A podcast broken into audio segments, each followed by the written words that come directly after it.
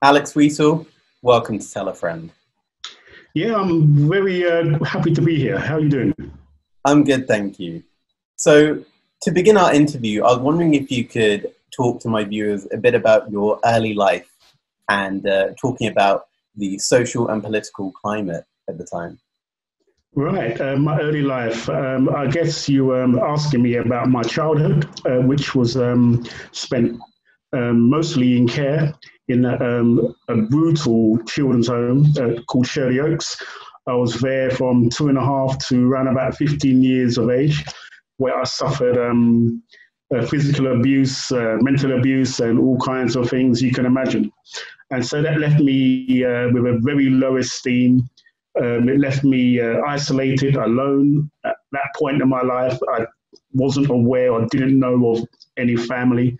And so, really, I was at the bottom rung, or even below the bottom rung of the ladder.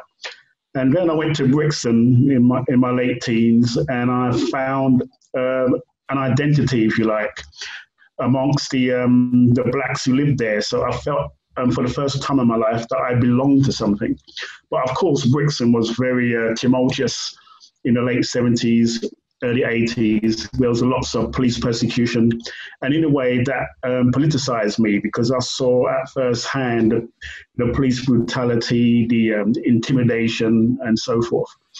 And so um, that really made me uh, wake up to the idea that um, because of my color of my skin, because of the color of my skin, I wasn't quite accepted, even though I was born in Britain. And so that um, that all resulted in what happened in April 1981, the Brixton Uprising. But as I say to many people, the, um, it didn't this happen over two or three days in April 1981. You have to go back to the likes of um, Olive Morris, who was uh, assaulted, badly beaten up by the police, and uh, this is way back in 1969. So it was always under the surface of what was going on in Brixton, the police intimidation. But obviously, it boiled over on that um, warm weekend it was in April. And um, it resulted in me serving time in prison a few months. And then again, there again, uh, I found myself um, educating myself through reading. Uh, my cellmate, he was an avid reader, and he handed me a copy of C.L.R. James' The Black Jacobins. And for the first time in my life, I read the text of a black superhero, if you like, in Toussaint Louverture, because uh, usually when I um, access popular culture for any kind of black heroes there were out there, I couldn't really find any. Maybe only on the sports field, but never in a military uh, aspect or, or some kind of hero, you know, like um, uh, the British, they had their Nelson, their Wellington, and so forth. And who can I look? Who can I look to? And so, really, in prison, that started the uh, re education of me, if you like. And um, I wanted to um, basically, when I came out, express my own kind of narrative and the narrative of that of the people who I grew up with. And so that is when I started my um, lyrics. I used to write lyrics for sound system performances and chants and uh, songs and so forth. Uh, my big hero at the time was Linton, Linton Kwesi Johnson, he was an established dub poet, and he was the only one who I could see who um, actually related my existence. And so he was like a, a, role model for me. It's something that I like to model myself on. And so my poetry was about my lived experience in care on the streets of Brixton, um, feeling alone, feeling um, basically in solitary confinement. I felt many, many times because I still wasn't in touch with my family. I didn't know my mother, my father. I didn't know if I had any brothers or sisters. And so I just wanted to express that. And I think um, it was a very healthy thing for me to do instead of all the things bubbling up inside of me where I couldn't release them. Uh, poetry and short stories and my little essays, and I used to keep a journal that kept me sane. And so I kept with that, and that began to give me confidence and with that confidence, you can achieve many things. So, so I trained in um, engineering, I found myself a trade and so on. But I kept on with the creative work. And that resulted in 1999 with a publication of my first novel, Brixton Rock. So um, I'm celebrating 21 years now uh, as a published author. It's some, it's, it still feels um, unreal at times. And I think, wow, you know, I was this little kid just trying to find some kind of um, belonging, uh, you know, just trying to find some kind of meaning to life, if you like, wondering why I was born many of the times.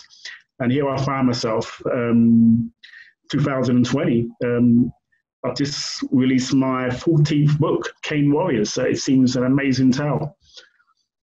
So you spoke there about the influences of early activists such as Olive Morris, who was uh, very active in Brixton. Yeah. So would you say that in uh, during the 1981 uh, uprisings, uh, you and your fellow peers who took to the streets, would you say you were building on that pre-existing uh, Black British history of uh, direct action? I believe so. Yes, very much so. Because um, I used to hear tales from my parents' generation that um, you have to show the other cheek, you have to um, um not respond in a physical way. But um, I think with the, uh, the stories of Olive Morris and alike, and Brixton was a very political place. You had people like Darcus Howe there, and he um, initiated a newspaper. I cannot remember the title of that newspaper. Oh, right. Brixton was like a it was like a hub of black thinkers and black creative thinking as well, led by people like C.L.R. James, who uh, actually um, was resident in Railton Road for quite a long time. I, I, wasn't aware of that when I was living there. And also, uh, we cannot dismiss the influence of reggae music. When you, when we would, when we would um, visit the record shops, the reggae record shops, sometimes you would see in the shop windows a black hand clutching barbed wire and this is where my education grew as well, because this is where I learned about what was happening in Zimbabwe and Angola and South Africa. I didn't hear it in school. You know, um, Brixton was the first time I heard Nelson Mandela's name. And so I was made politically aware of what is going on in the black diaspora because of reggae and because of those album covers and I think that politicized us in a, in, to such an extent that we decided, you know what, we're not going to take any more. Um, any more oppression from the um, the police because they would hound us daily. They called us um, derogative names daily. They'd frame us. They would laugh at us. They would call us insulting, you know, uh, racist terms and so on. And um, it came to a point that uh, many of us decided no more. And could you talk to me about some of the artists, some of the reggae artists that you were uh, listening to at that time? Of course, yeah. Um, I guess my favourite artists included people like Dennis Brown, the Crown Prince of Reggae, Gregory Isaacs, Sugar Minott, The Wailing Souls, Barrington Levy, Johnny Osbourne. There were so many. For me, it was a golden age of reggae.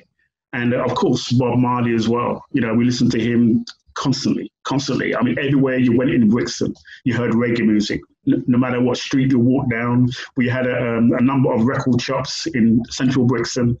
And of course, there were the blues parties, the dances, the town hall um, clashes with the sound systems. And it was all like a sub kind of culture going on. And I just lapped it up because it wasn't, um, I didn't grow up with that kind of culture around me. And now I was right in the middle of it. I just absorbed everything I could. And I used to um, spend many nights um, just reading the, um, the back covers of reggae albums and seeing, um, you know, reading the lyrics, reading who were the um, the musicians and so on, and the studio engineers. I was, a, I was, I really became a geek, if you like. And so, I mean, Burning Spear, I would analyze his songs and music for hours on end because that's how much I was invested into um, this reggae movement, if you like. And I wasn't the only one, there are others as well. I mean, everybody seemed to be a member of a sound system, and sound systems would basically travel around, they'd play at parties, youth clubs, community centers. And it really was like a sense that um, at last I belonged to something, I belonged to a culture. And so um, I enjoyed that, even though there was obviously the police interrupting that at many times. But at least I found some place where I did belong. And could you talk to me about the first time you uh, had an encounter with the police and uh, faced that hostility?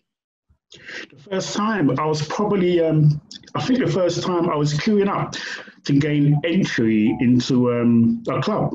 I think it was on Streatham High Road. The club was called Bali Hai. It was very um, well known at the time because in Bali Hai you had to put on your nice clothes. You couldn't enter the club with a t-shirt and a jacket. It had to be a shirt, proper trousers, shoes, and so it was a Sunday night uh, kind of experience.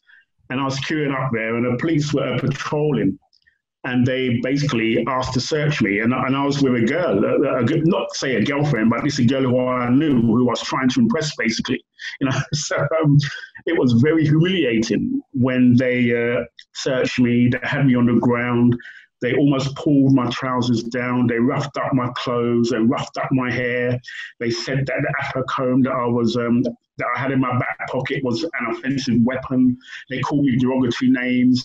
So you can imagine the humiliation, queuing up, you know, to gain entry into this club with everybody watching. And in the end, the police just took it for a joke. They just laughed as they said, "Go on, go on your way." I felt utterly, you know, appalled. What you know, what can you do? So that was my first my first proper encounter when I basically knew that um, the police there they were they were the enemy. By the time uh, of the eighty-one uprisings, would you say that it was an explosion of frustrations that had been building up over the years? Absolutely, yeah, it was an explosion, and also because of the climate and the, uh, the circumstances and and the, uh, the, the culture of fear and mistrust. Um, there was a rumor. There was a rumor that the police had actually stabbed somebody on Railton Road. And even though it didn't turn out to be true, because of the um, atmosphere at the time, everyone believed it. And that's when people started to say, no more. They're, they're killing us now in open daylight, in broad daylight. And so that's why on the Saturday, the stabbing happened on a Friday, apparently. But um, later we found we discovered that it wasn't the police who inflicted this injury on this on this young guy, but everyone believed it because of our bad relations with the police at the time. And so that went around Brixton like wildfire on the Friday night. I think that was the 9th or the 10th of April. And on the Saturday, uh, Brixton was full like I've never seen before. All the barber shops, the record shops, the street corners, they were just brimming with people just expecting something to kick off. And the police obliged. They really did. I mean, you think they might have, um, you know, uh, been under some kind of a restraint, but no, they just um, they arrested uh, one cab driver, I think it was, and they battered his head on the um, the bonnet of his own car and somebody said, you know, what are you doing? And um, it all started from there. And uh, everyone tried to free the man who the police tried to arrest, and it, it just kicked off big time, as you say, an explosion. And when you were taking to the streets at that time, what was going on through your head? Like, did you, uh, could you comprehend the historical significance of what was taking place right before your eyes? I couldn't really comprehend the historical significance I guess what I just felt a charge through my body of exhilaration, fear, because no doubt I knew what would happen if I was caught and I was um, taken away and you know and uh, put in a police cell. I knew what was coming, but at the same time, there was a sense of okay, you're running away from us now. It's uh, it's time for us to take to wreak our revenge. So there was part of that that charge for me too. And so there's lots of conflicting emotions: fear, excitement um, and at the end of the day, I, when I look back now, I think, well, if we did not stand up, what would history uh, be recording now? What would have happened? Would police continue to treat us so badly?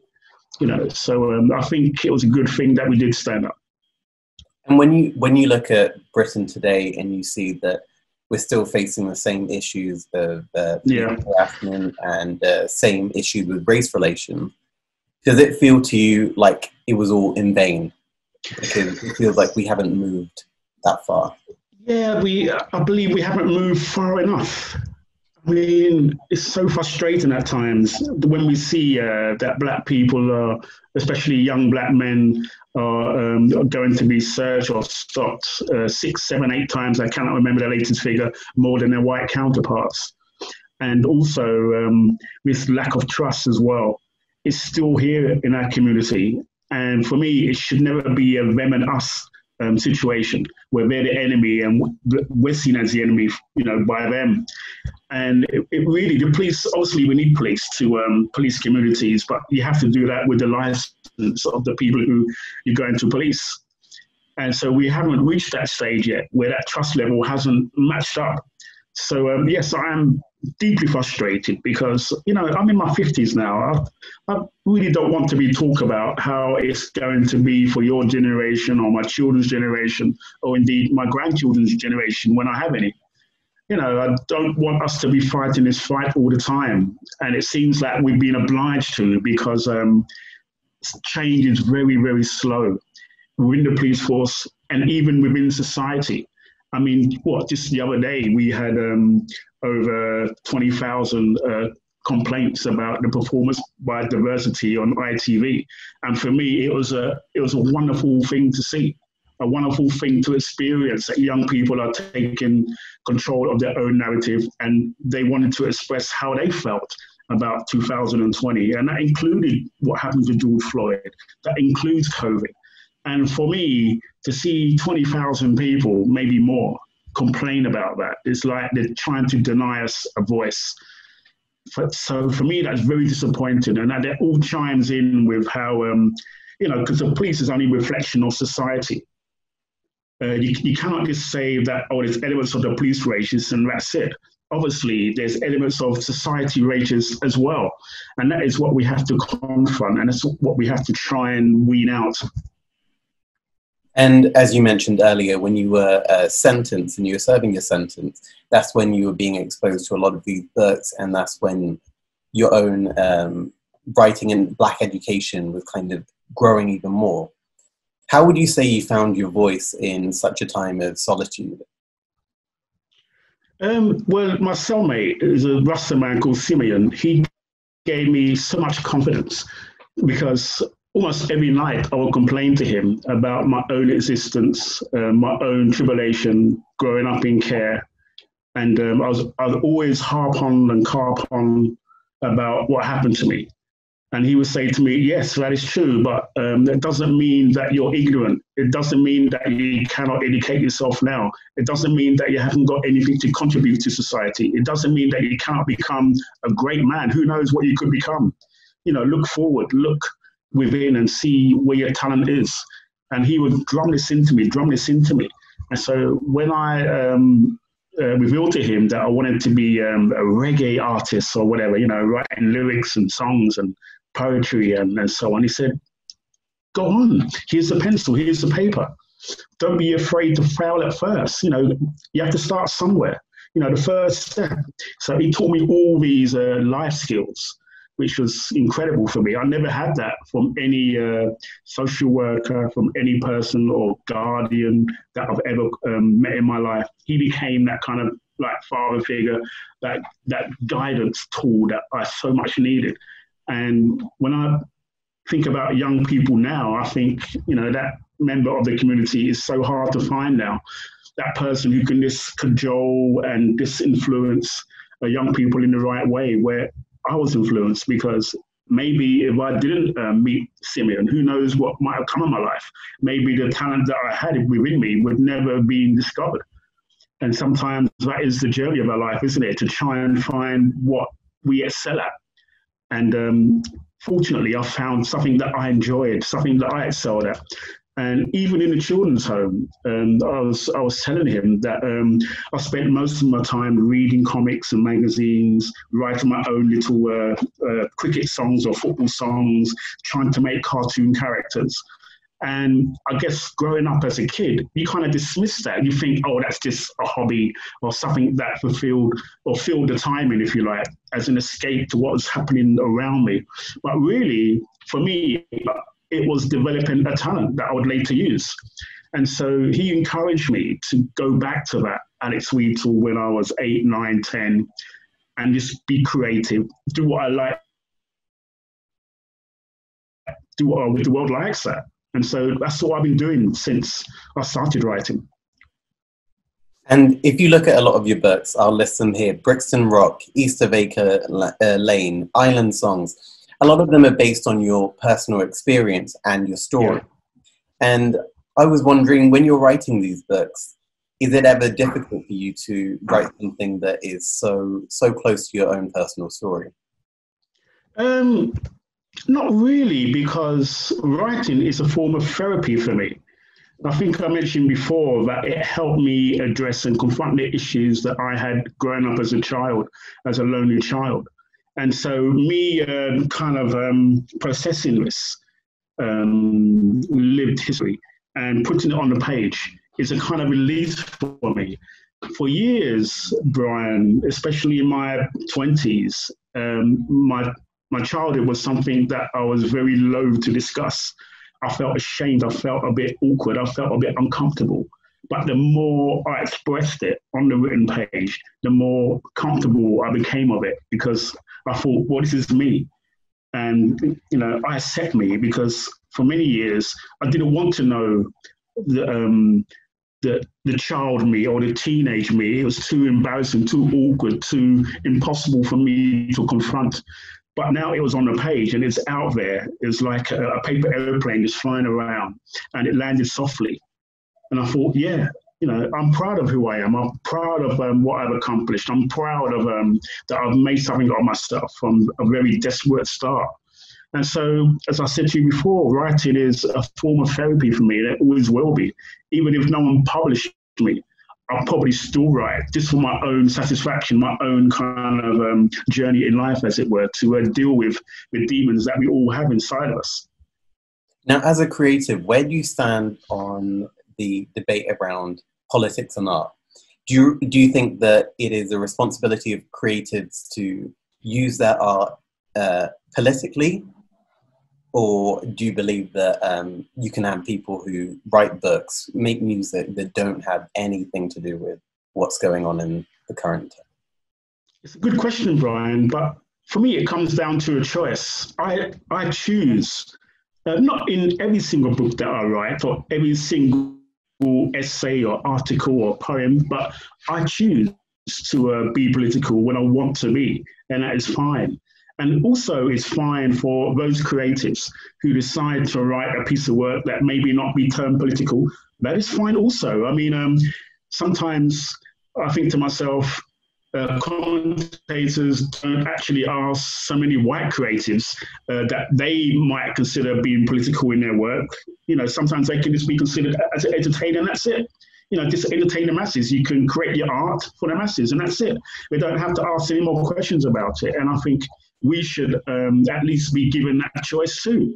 But me, me personally, personally, um, I'm a political animal. And so every now and again, I'm going to come out with something that um, hopefully is going to make you think about um, the issues that Black people face, the experiences that Black people have lived, and so forth, or even poor people for that matter, because I'm not just black and white, I'm also uh, politically aware about poverty, class, and all the rest of that. And so um, in all my books, I, I try to uh, hint at those kind of um, issues, if you like. Like even in my um, Crongton books, I hint at those kind of, uh, like in Homegirl, where it's poverty that's a driving force. Or in Crongton Knights, it's a gang warfare that's a driving force. And I feel I have something to say about that and so on. Like uh, my present book, Cane Warriors, obviously I'm writing about history that I think should have been covered many, many times before it was allowed to. Um, you know, slave revolts in Jamaica, they're not really written about at length. And it's something that um, I feel we need to address because it wasn't just about um, William Wilberforce uh, going up in Parliament and saying abolish slavery people, many people don't realize or are aware that um, the slave masters were given something like 20 million pounds in 1833, which um, I don't know, I'm not a mathematician, but today that would be something in the billions. So obviously, they had an incentive to abolish slavery. But for me, the driving force to stop slavery was the slave revolts because if they didn't occur, they would have kept on reaping their rewards. Um, the insurrections, they stopped that flow. They really did. So I think we need to um, tell more of those stories, you know, where we capture the narrative rather than they tell the narrative for us. Now, let me bring it forward to 2008 when you were given your mm-hmm. MBE. Mm-hmm. When you when you got that phone call or when you got that letter, what what was your reaction? Um, at first, I thought it was a summons from the police. it was a it was a long envelope, a very long envelope. I thought, oh my god, what have I done now? But I opened it, and I have to admit, there was a big debate, a big debate with my family and friends. Should I accept this? Because um, obviously, I know Benjamin Zephaniah, he refused it, and others have refused it as well. I mean, the empire, is it really still there? Is it really a thing? And um, so I thought about it, you know, heavily for the next week, two weeks or so on. And then I finally concluded that somebody out there, I don't know who, has recognized that I've done something good. I've done something good. And it doesn't really matter whether they give MBEs or knighthoods to anybody else who perhaps don't deserve them or whatever, I don't know. But they recognize that I've done something good. You know, in my in my career, I've um, facilitated workshops in prisons, mental health institutions, schools, all kinds of different places. And the award was just as much for that work as it is for my writing. And so I thought, you know what, um, somebody's recognized I've done something good, and I believe I have too. And they decided to give me this MBE. So I thought, you know what, I'm gonna I'm gonna accept it because of the work I have done. So yeah, I accepted it. As I said, I did have sleepless nights about it, how I would be perceived by by my black community and so on. But I decided it's not going to change my outlook on what I'm going to write about. I'm going to be as political as ever, even maybe more so, because I think once you gain success, you, are given that freedom, aren't you? Where you can be more expansive. You can be, you know, I can address the issues I really want to address because um, I, I, won't have an editor saying, "Oh, Alex, you should not write about this. I'm not sure it'll sell." You know, now I'm quite an established author, so now I can write about what I please. So I'm in an even more powerful position now. And so, if anything, it's enhanced my creativity, if you like, and to feel total freedom in writing about whatever subject I choose. Now, uh, building on that, I wanted to ask you when you're uh, writing your books, do you ever have uh, that conflict between publishers who may have a financial incentive versus your own creative uh, vision for what you're writing? Do you ever have mm-hmm. that back and forth? No, not really. That's not really happened to me. I've always written exactly what I wanted to write about. With Brixton Rock, I wanted to write about a character who's been in the care system, who um, who's, who's, who's, who's come to Brixton for the first time and he's trying to find his identity and he's also trying to find his family.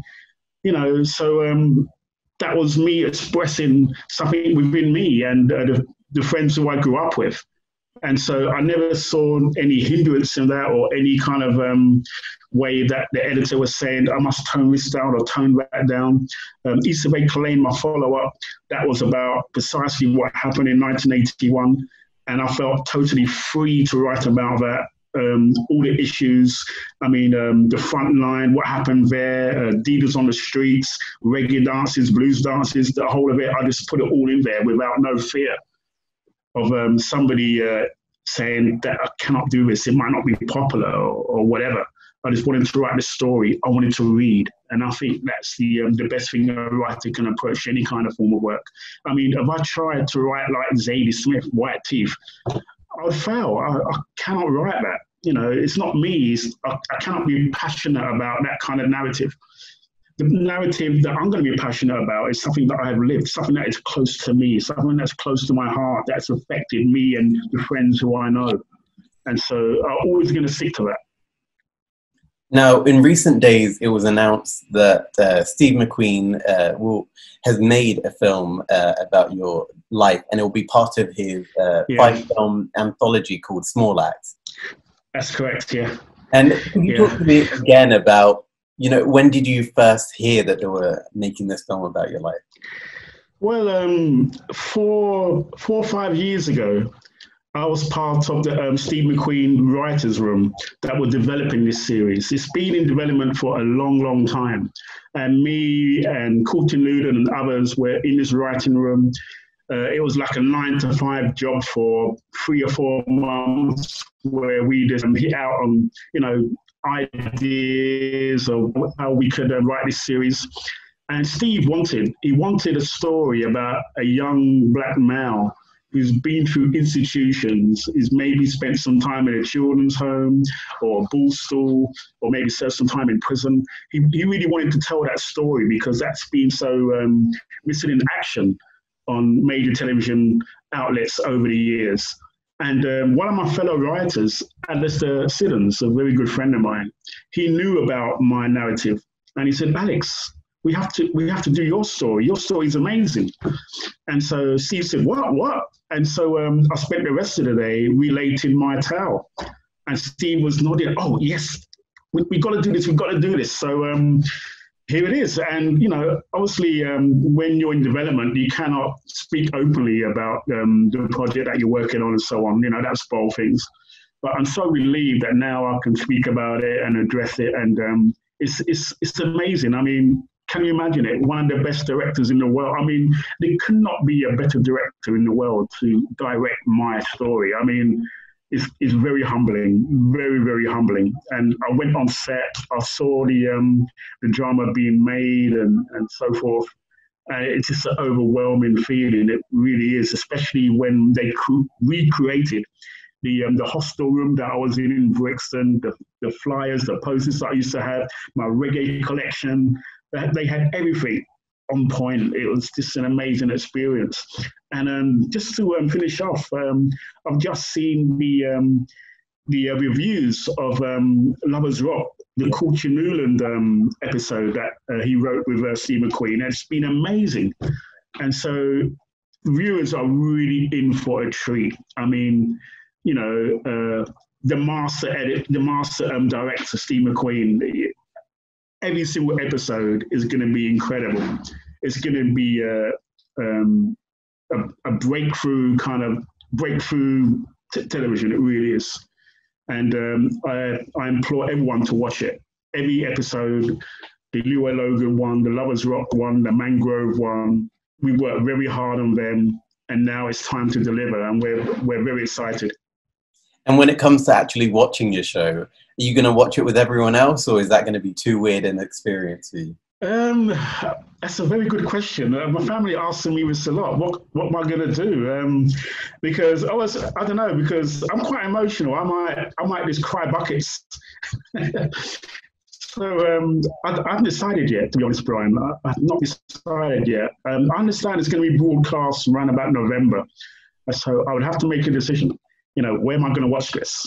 Um, do I watch it with family? Do I watch it on my own first? I don't know. It's I know I'm going to cry because you know there's elements of my life story that um, are very tender, very traumatic, very emotional. So um, I have to be careful, but um, hopefully it might inspire somebody out there now, before we conclude, I wanted to finish as I always do with a quick fire round of questions. Mm-hmm. So I invite you to complete the sentence. Okay. And the first one is The greatest misconception about me is. Uh, I don't laugh. Second one My biggest regret is. Not um, taking on extra English when I was um, 15 I am most proud of? Most proud of um, raising a family. And finally, I want people to remember me for? Being a good guy. You try to do the right thing. I mean, it's as simple as that, really. Alex Wheatle, thank you so much for joining me on Tell a Friend. Thank you. Thank you very much.